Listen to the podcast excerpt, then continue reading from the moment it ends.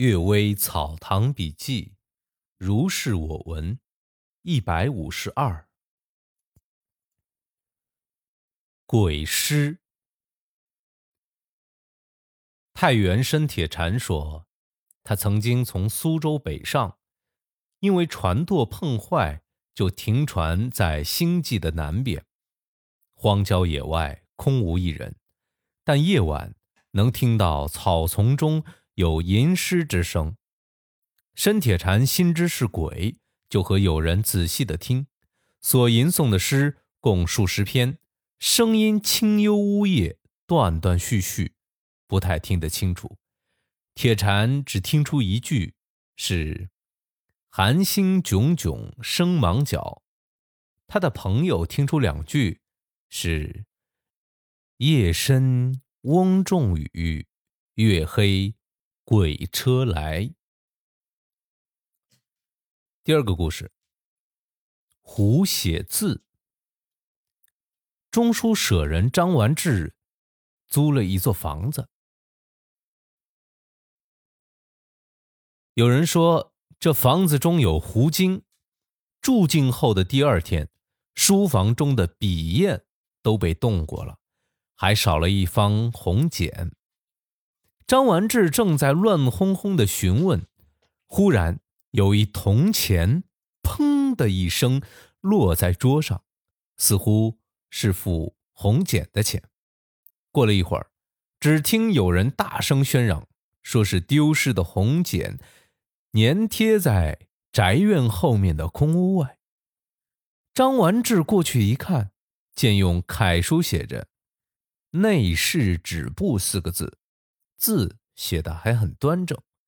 张安志说：“这狐精狡猾，怕他将来恶作剧，就搬了家。”听说这房子在保安寺街，我想就是现在翁潭溪的房子。第三个故事：东光某湖。李幼丹先生说，东光有户人家有狐狸精，一天忽然扔出砖瓦，打破了盆坛。这个人啊。就怒骂狐狸精。到了夜里，听到有人敲着窗户说：“你睡了吗？我有一言相告。乡里乡亲，比邻而居，小孩子如果有冒犯，也是平常的事儿，能够原谅就原谅，实在不能原谅，就告诉他父兄，自然会处置的。你却马上加以恶声斥骂，于情于理都是不对的，何况……”我被来无影去无踪，你看不到听不到，防不胜防。现在你却和我们作对，有什么好处呢？势必是敌不过我们的，请认真考虑一下。于是啊，这个人就披衣起床道歉，从此就相安无事。碰巧亲戚中有人家因为仆人的不知而酿成争斗。差点闹出大案。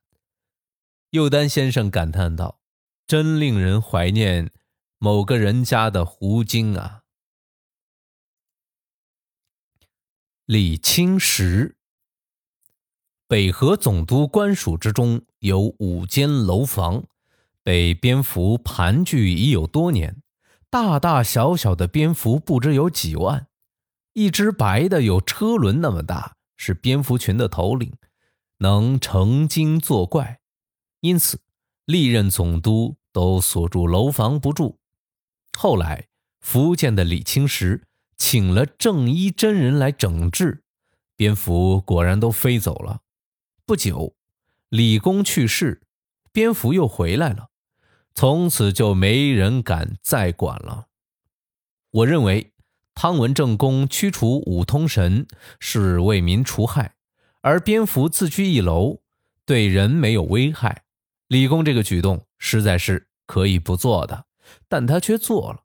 至于他猝死在官署之中，则纯属巧合，不能认为是蝙蝠作祟。寿命长短都是有定数的，妖媚岂能掌握生死之权呢？家奴赵平。我七八岁之时，看到家奴赵平已有胆量自负，老仆人施祥对他摇着手说：“你不要自恃有胆，我已因为自恃有胆而遭殃了。我少年时血气最盛，听说某家凶宅无人敢住，就径自抱了被褥睡在里面。